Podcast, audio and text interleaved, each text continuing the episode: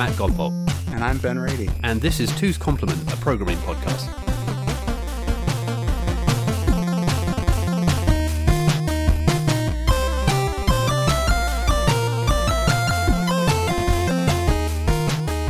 Hey Ben, the last few episodes we've been talking about testing, and it occurs to me that we're leaving uh, a lot undiscussed because I think, as we've said before, my my intro to testing was all about handing off a video game partially written to some poor person who was going to be sitting and playing it for four hours while videotaping in case it went wrong, which is not ideal, but it's all I had for the first sort of decade. Mm-hmm. I know that you have some opinions about this. Well, Well, so there's nothing Im- immediately or inherently wrong with that. I think that the key thing, and we've talked about this a few times, is finding a way to get some Mhm. confidence, right? Like confident that your code works. Confident confidence means the ability or the um, the feeling that you're ready to move forward with whatever the next step is, right? And so there's lots of different ways to get there, and I actually think one of the most essential ways is being able to do manual testing.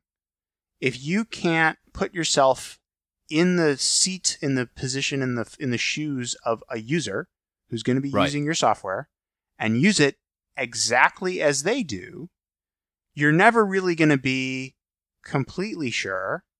What I would maybe refer to as Portland sure, and I'll explain what that means in a minute. That the software actually works. You can write all the unit tests you want. You can write all the integration tests you want, and those will create confidence, but they won't create surety. There's always the chance that you missed a test, right. that the software, that there's something that you didn't understand that doesn't work the way you think it works. That's often one of the criticisms of writing tests is that, well, Right. it's never going to catch everything, so why even try? well, right. yeah, it's And, the I mean, why like, even try certain- is the place where that falls down.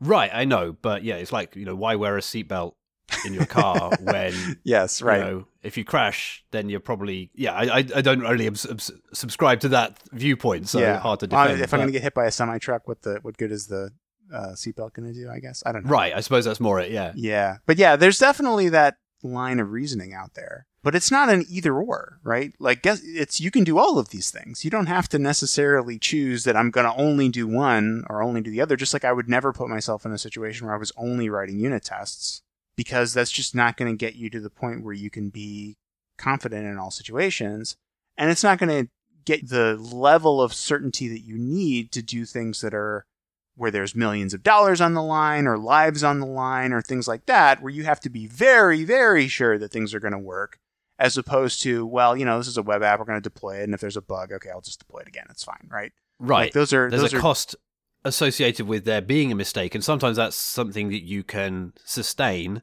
Mhm. as sort of part of your process. It's like, well, we're 95% sure, and that's certainly good enough for me to push an update to one of my hobby websites. Mhm. But it's certainly not good enough for me to turn on a new trading system that's going to lose me millions of dollars potentially.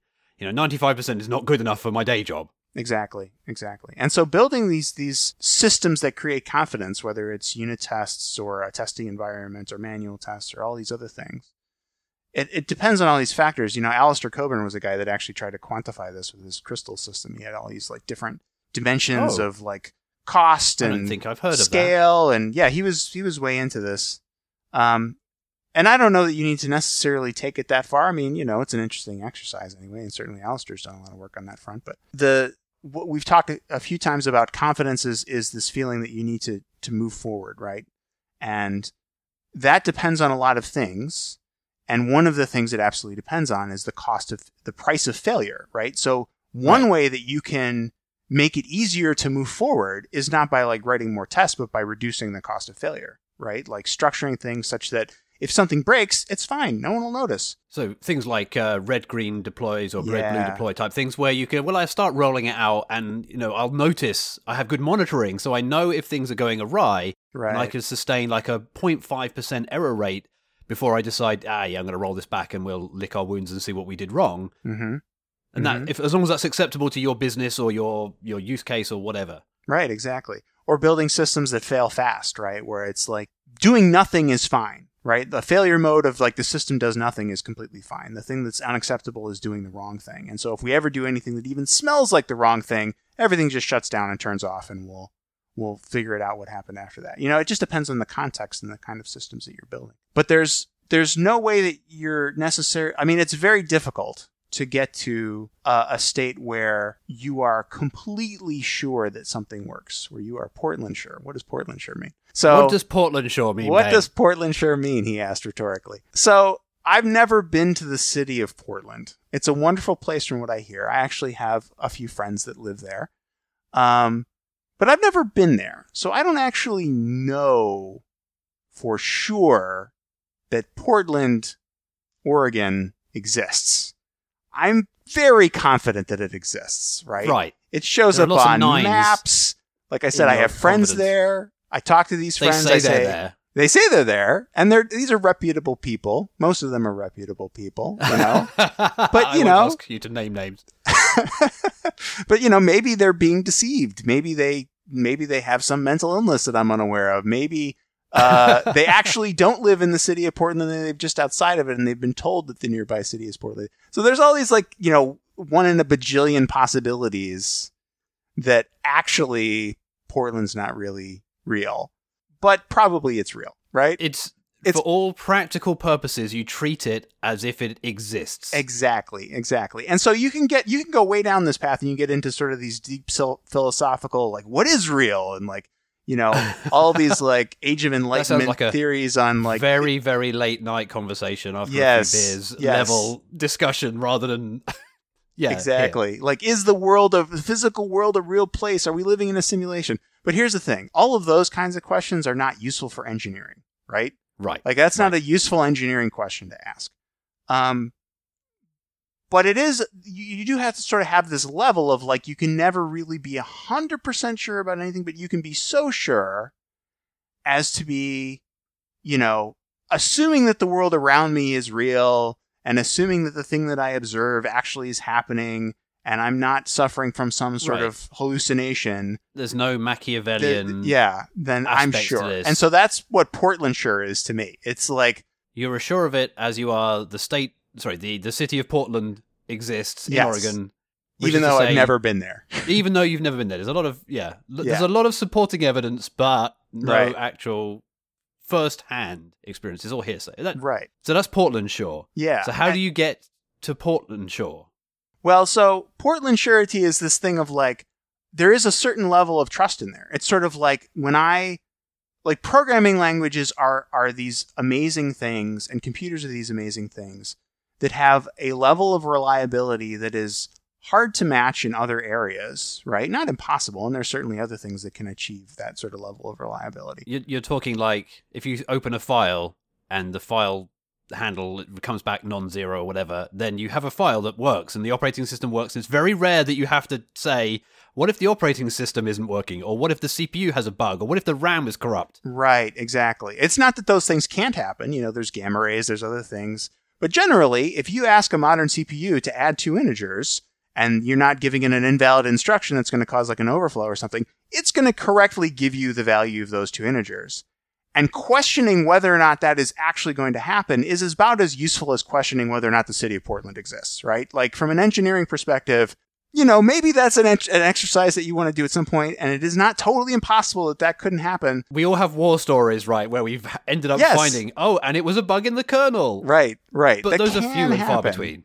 Yes, and and and if you spent all of your time getting that level of confidence, where you were like, you know, checking these every single one of these things, and there's like uh, millions of them, right? Like very few people. You are one of the few people that I know that actually dive so deeply down into the inner workings of how computers actually work at like the level of the silicon to be even able to answer these questions, let alone be able to, you know, verify that it really works the way that you think it works, right? Right.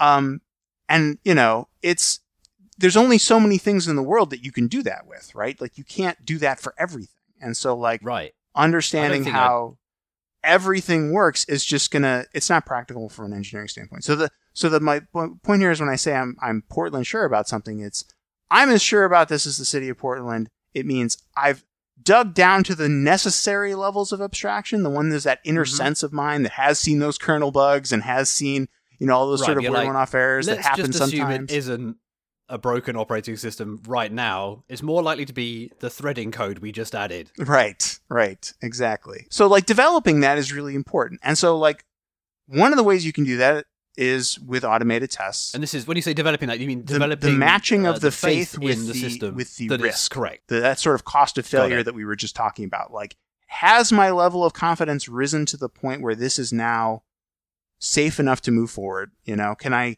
can I drive through that intersection with the green light with enough confidence that I'm not going to get hit by a truck? Right.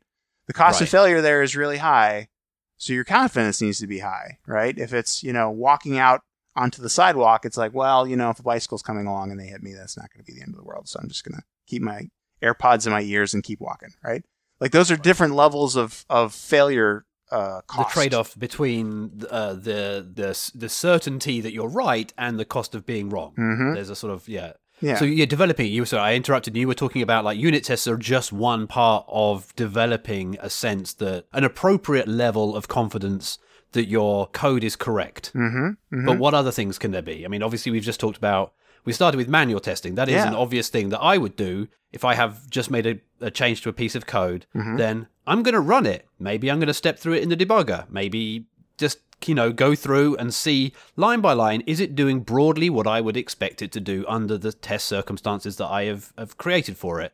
If it's a web app, I'll load it up in the browser and I'll look at the JavaScript error console and I'll click on a few things that I know are problematic and just develop a little bit of a sense of is it okay? It's the thing about that is it's hard to communicate to other people. Like Mhm. i work on a hobby project which is web based i know the things that i randomly click on that have gone wrong in the past and i've written down a few of them but we don't have i don't have that nice sense of a safety belt of an automated version of it. I've tried to create one of those and it was difficult to make and hard to keep up to date and ultimately i don't think gave me the surety that I was expecting it compared to the pain of keeping it up to date. Mm-hmm. Mm-hmm. But it was intersubjective. I could say to other people who were working on the same code base, "Hey, deploy to the the you know the staging environment, run these tests against the staging environment, and then you're pretty sure that the staging environment is going to work when we promote it to production." But ultimately, those have atrophied, and I think really it comes back to your your original thought. The cost of me getting it wrong is egg on my face, not lost business, not lost Right. uh, revenue, not trust really going. So I can afford to make it the odd mistake in my particular case. But maybe if you are, you know, if you're um, a government website, you do need to be up all the time. Or if you're, I mean, have you seen many government websites? They're not really all that great. that's yeah, okay. I was trying to think of something for which you know the certainty of it being up was important, uh, and yeah, government sprang to mind. But your point is valid. yeah. Well, you know, trading systems are a good one. I mean, there's like embedded devices are another one, and you know, maybe we'll talk about that at some point where it's like Yeah, you have to be certain because you're not going to get a chance to change it, right? Like you're gonna you're gonna upload this firmware onto devices that are not going to be connected to the internet because you know, do you really want your pacemaker connected to the internet?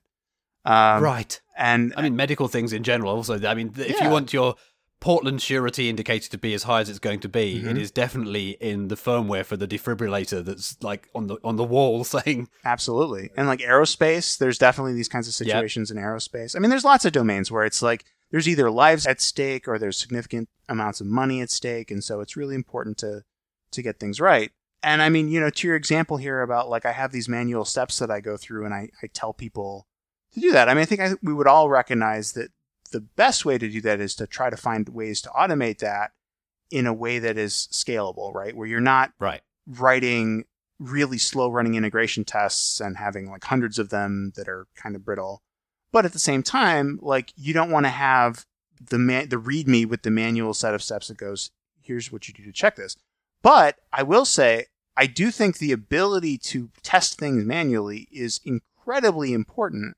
And I personally, as much as I'm like the testing guy, the automated testing guy, I don't ever, well, maybe not ever, ever is a strong word, but I ah. very, Wow. ra- very, very rarely, and I have the one counterexample to this actually, I very, very rarely make a change to a piece of software where I haven't gone through and used that software as the user would, right? So if I'm trying to add a feature to a system, usually even beforehand, I'm like trying it out and trying to reproduce like, oh, I can't do this. And then I go try to do that for myself and I say, oh, well, that is kind of painful. Maybe we need to add some functionality here, right?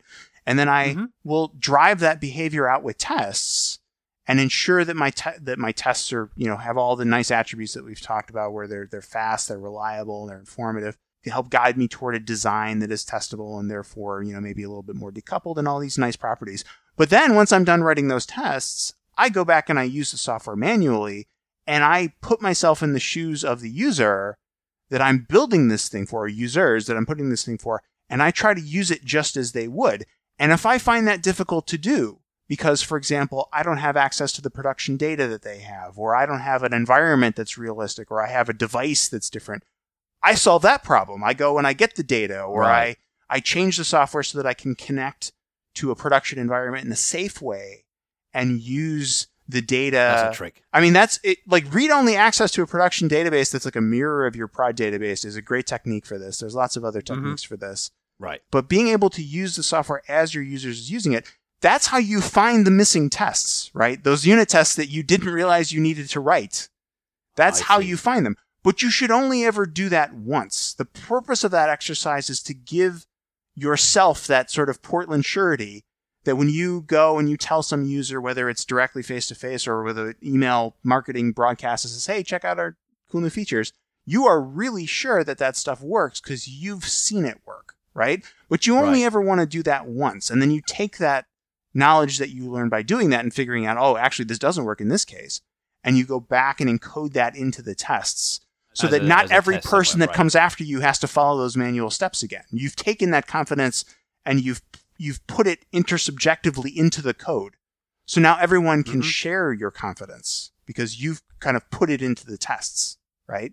Right. You've seen it work for yourself and you've recorded that in the tests. So the one situation where I will usually not do any sort of manual testing when I'm fixing a bug specifically is when I have a stack trace that shows exactly what the bug was and the stack trace has some unique elements in it, right? Like it's right. it's hitting a piece of code that is not often traveled or you know has uh, is pretty deep and can and show like a particular path and if i can write a unit test that completely reproduces that stack trace to where it's like almost or or exactly identical Right. that usually gives me enough confidence to then fix the bug and make the test pass and then just commit and deploy and not actually have to reproduce the bug manually first and then fix it and then go try again and confirm that I've fixed the bug. Because usually those stack traces, um, depending on exactly what they are and what path the, they're taking through the code, if you can reproduce it, like it's a pretty good indication. It does sound slightly pipe dreamy for some of the things that I I'm involved with, um, just because of the number of moving parts. so the pipe dreamy thing is interesting, right? So I think Yep. I, I, you have to address those things as they come up, and I think that you know part of the skill of writing these kinds of tests is starting with the assumption that given enough effort, this is almost always possible, and then sort of backing off from there and finding the the sort of the right level of effort to put into it where you can maintain because the, the, the key thing is, is you want to be able to maintain Right. the sense of confidence among yourself and your team that if you have a whatever your process is whether it's run a ci environment with a whole bunch of unit tests and then do some limited amount of integration or manual testing or whatever it is but if you follow the process that you will achieve a result that is good enough to move forward so that's not complete certainty of no failures Right. but it's given our environment and given our risk tolerance and given our failure costs if you follow the process you will you achieve the right level of risk right Mm-hmm. Okay. and if you're finding that you can't that after you're done following the process you're like uh, maybe i'll check a few more things right that's you need to listen to that and and and say okay the thing that i should do is okay for this immediate thing that i need to do maybe check a few more things but then imme- then right after that i need to make some improvements to our process whether it's writing more tests or you know one way that you can you can talk about you can address some of this is by adding observability to your systems right, maybe i can't write the unit tests to tell me for this huge production environment with thousands of servers that if I were to replicate would double my AWS costs, and I don't really want to deal with right now. Right, Right? I, I'm sure you can relate That's to this. exactly where I'm. Yeah. All these, these Yeah. things are coming from that sort of sense. Yeah. So if you can't get that level of confidence just from unit tests because of the nature and the cost of your environment, Another way to get that level of confidence is through observability. So maybe you deploy this new thing and you have some, and, and, we can talk about lots of different ways to get observability, but like one would be adding in structured logging, right? So you have a special structured log that all of your applications write to that lets you gather certain metrics about what the software is doing, how it's behaving. You know, maybe it's error rates, maybe it's like, oh, I know that there's a queue over here that it takes these incoming messages. And I just change, potentially change the number of incoming messages.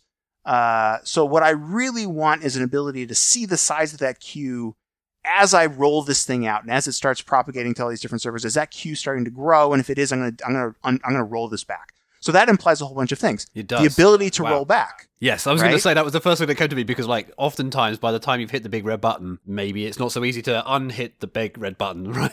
Right, right, right. So this gets back to this whole thing of like, in order to move forward, you have to have confidence. You have to reach that level of safety.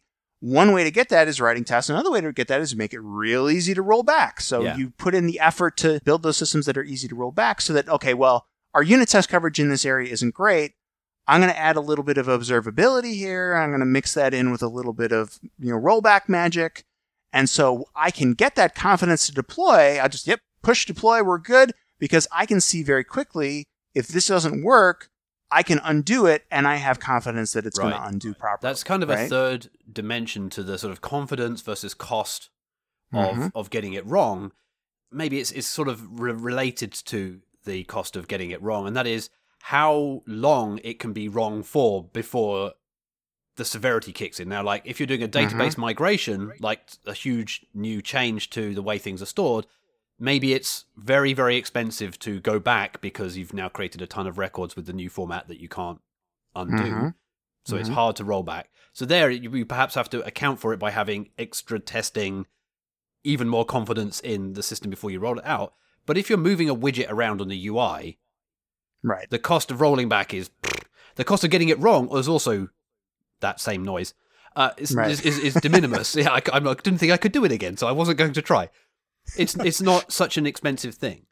Um, Yeah. So for for me, when I'm doing my staging rollouts of my my funny little hobby, um, that's mostly because I can't 100% trust the rollout process. And so Mhm. if I've broken something by renaming a directory somewhere on some AWS thing, again, because the cost of keeping everything up and running in two parallel systems is high, I push to a staging thing. And then I guess what I'm looking for is does it start responding to requests and does the page open up? Okay, cool. That probably means that I can take that exact version and push it to pr- production without any incident. So, in a sort of funny way, maybe that's observability.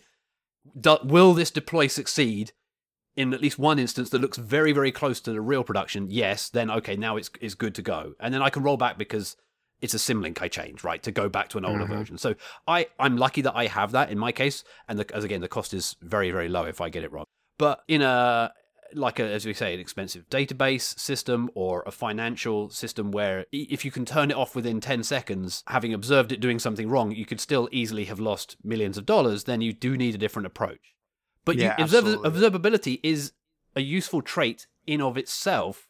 As much as you know having metrics and dashboards and counters so that it- while you are rolling out your software you get the nice warm glow of seeing the queue length either increase because you you know you're now putting more things in the queue and that's good and that's what you wanted or decrease because you've sped up the the calculation or whatever. Those things are good for as, as a human to sit and watch and kind of enjoy the expected results of your change being becoming visible to you both in a pretty graph format but also in terms of something you can look at and debug later if it turns out to not be the case that uh, Yeah. you wanted but observability is useful for a, a number of reasons other like debugging Mm-hmm. later on like what what else went wrong building dev- observability into your application has always been a good thing for me like you mentioned Yeah. structured logging what kind of thing are you thinking about when you say a structured log a lot of times we get into these situations where we just use a whatever logging framework is available to us when we're we're you know building stuff and we write out these sort of human readable it's like timestamp log level subsystem name and then a message and we've all been there and done the grep to find the Yes, thing the yes. metric that you didn't actually push to prometheus or whatever it's like well okay we can infer it by Right. grepping with this thing and this regular expression and right Right. that's Half of not- my bash foo comes from just, you know, being forced into situations where I have to do, you know, a grep sort unique, blah, blah, blah, blah, blah, to figure out what things are doing. And so the structured structured logging is an approach that says maybe we should try to do these things on purpose instead of by accident, right? um, because we know this is going to happen. And I mean, this is something that happens a lot. And I think I think one of the problems you, we have these these discussions in the break room, and we have these meetings, and we have these podcasts where we talk about where we be. Wouldn't it be great if we had this? And everyone's like, "Oh yeah, that's great." But if I'm doing that, then I'm not doing something else, right? And that's a valid concern.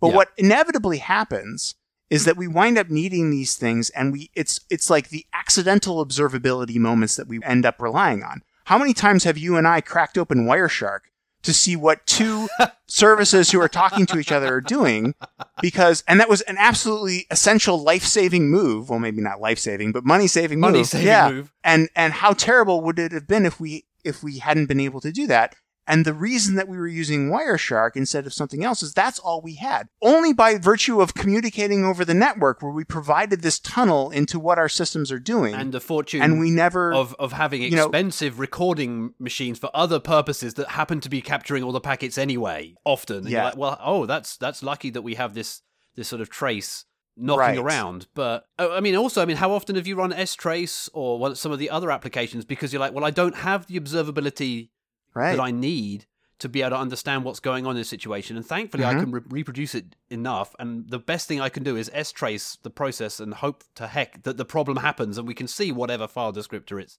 hanging on or or what, what what's going on in that respect. Exactly, exactly. So those are the things that we sort of the observe the moments of observability, the the ability to do this that we sort of stumble into just by the fact of the environment that we're running in.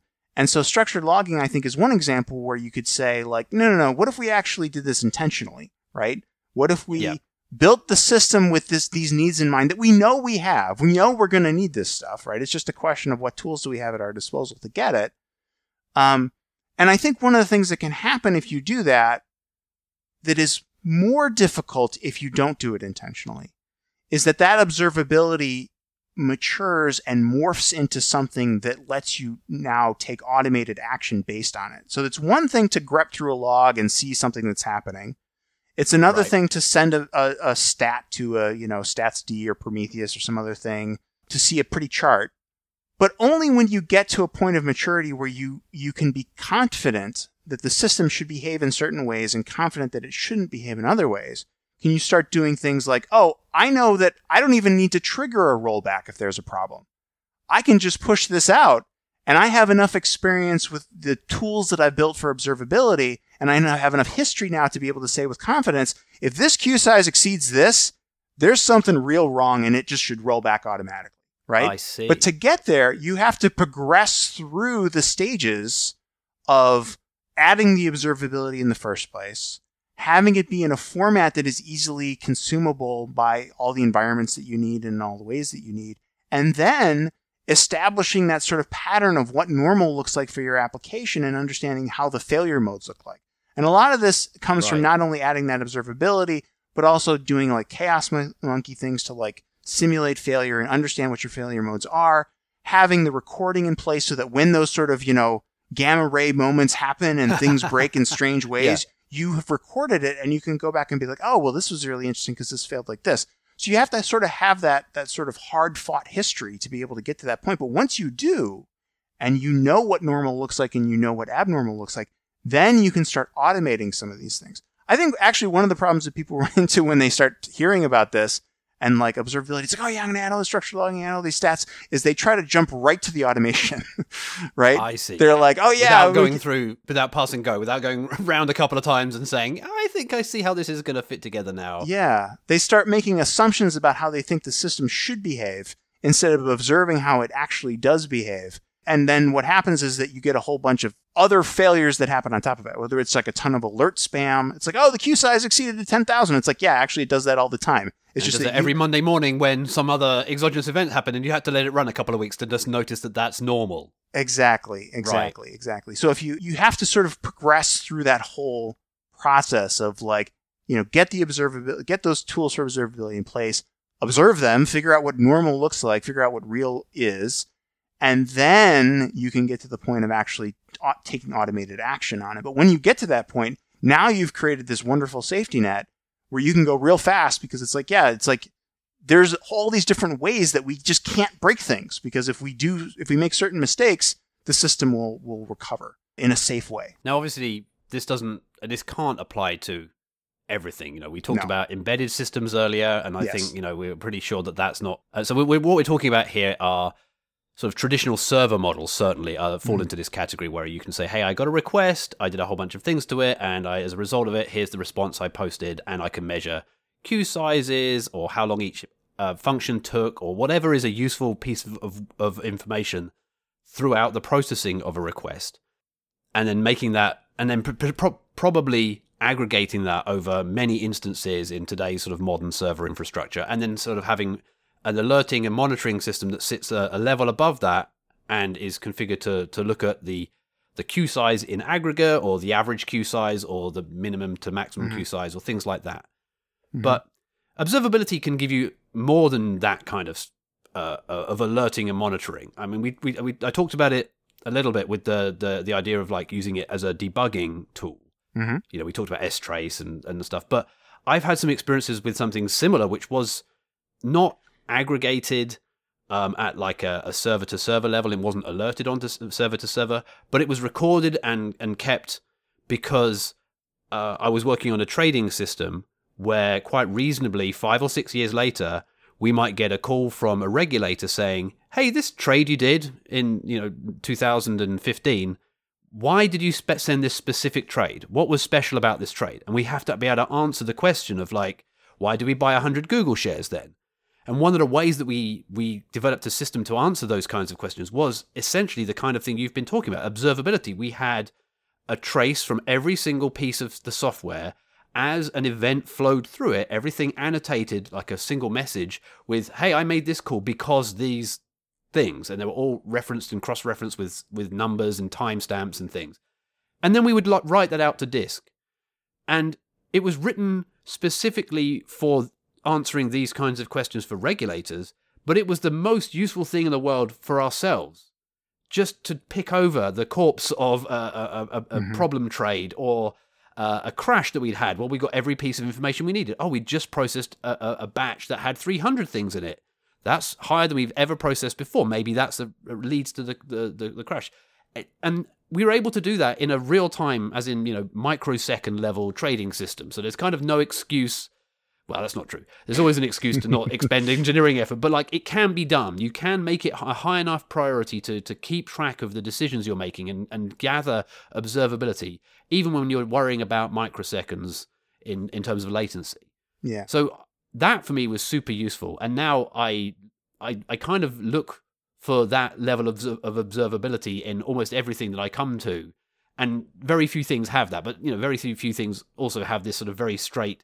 One piece of information comes in, calculations happen, one outcome comes out the other side. It's not Yeah, yeah. we're not always in that set position. So, but yeah, observability is is is fascinating, and I hadn't really thought of it in terms of um, taking it to the alert level before, where where the very fact that you can develop security about what your system does can give you the faith in your system hmm not in your system, but the faith in the, the deployment of the system, you will quickly know whether you got it right or not, and then you can roll it back. And those are all kind of interlinked in terms of the Right. confidence of being able to move forward. Right, right, right. There's some deep relationships there for sure. And I mean, you kind of were in the interesting position of you were forced to build that observability into your system for a regulatory reason. But once you got it, it was like, you can never take this away from me, right? Like it was such a wonderful thing. It's like almost anyone who knows how to use strace beyond like man strace and, and and like looking at the first thing. Now suddenly you have a new thing in your arm arsenal for debugging almost everything. Like Mhm. it's the first thing you do, like, well, this is weird. I will just run strace on it.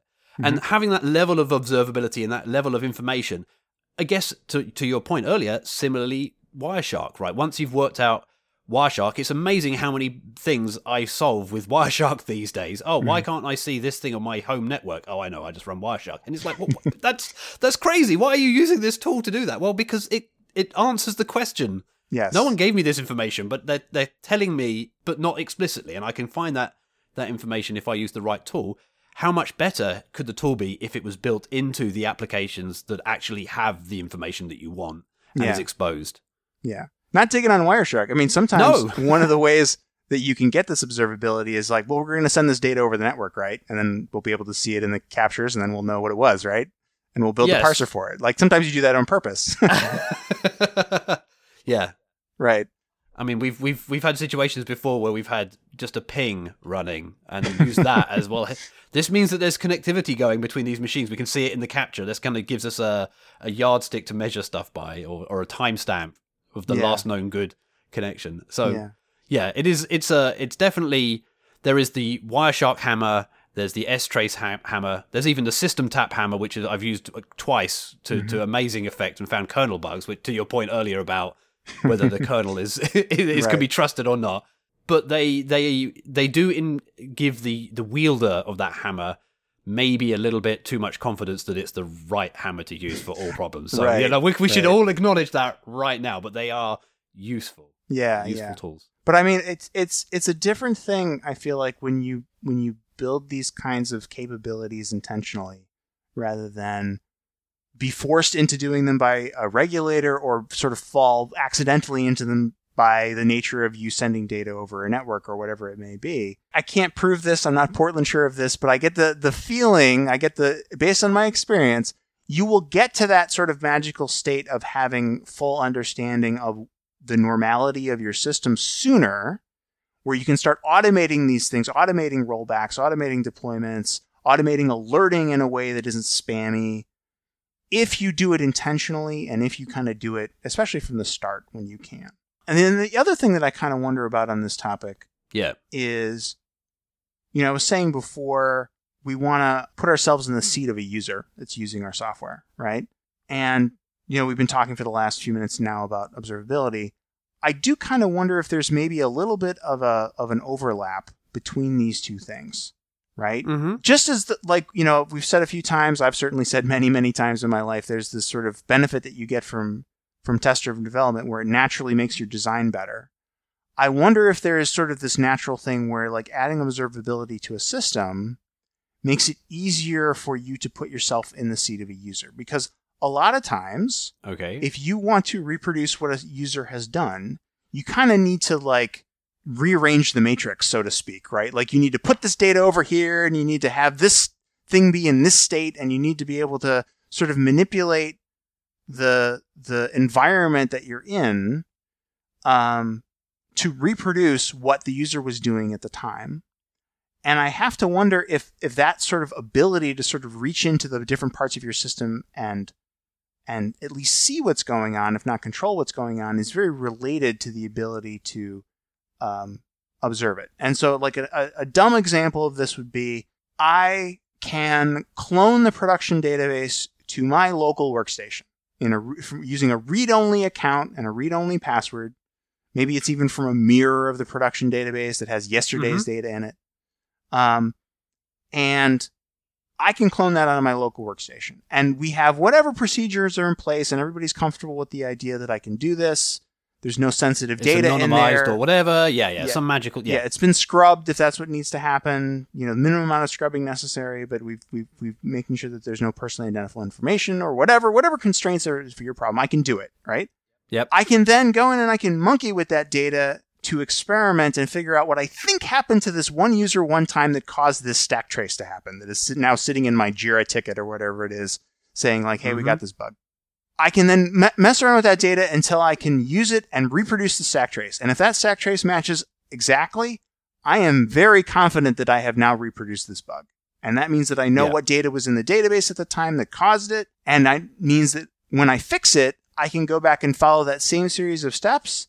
And if I don't see the stack trace, if it doesn't error, I can be very confident that I've fixed it. Yep. Yeah. the yeah. ability to do that, I feel like, is not all that different from the kind of things that you would normally build into most systems to make them more observable, right? Because the whole like, well, what about PII? We can't like take all this data and just shove it into this whole system where anybody can see it because then all the personally identifiable information Yeah. using yes, acronyms. Yes. now, thank right? you for. Clar- yes. Yeah. Yeah. uh, all the personally identifiable information will leak out, and that you can't have that from from a regulatory problem or from a legal thing. Okay, well, we're going to have to solve that problem anyway because we need it to be observable and we need it to be manually testable. We need to be we need our our developers to be able to put themselves in the shoes of a person who's using the system. So again, I, I this is something that I'm less sure about. I'm very Right. I'm, I'm very sure that there's this overlap between testing and good design. I'm less sure about this, but I'm starting to wonder if there is a little bit of like once you start adding in these hooks and once you start sort of thinking in this way where systems are decoupled enough and then the connections between them have this observability property to them or they have this sort of like capturable property to them this this savable storable property once you start building things that way if you don't wind up with a system that is naturally more observable because the engineers have to be able to reach into various parts and Mhm. tweak things That's an interesting one point, and probably a good point for us to to stop here because we've. You know, I'd want to think about that some more. that's that's a good one to think about for sure You've been listening to Two's Complement, a programming podcast by Ben Rady and Matt Godbolt. Find the show transcript and notes at twoscomplement.org. Contact us on Twitter at 2CP, that's at TWOSCP.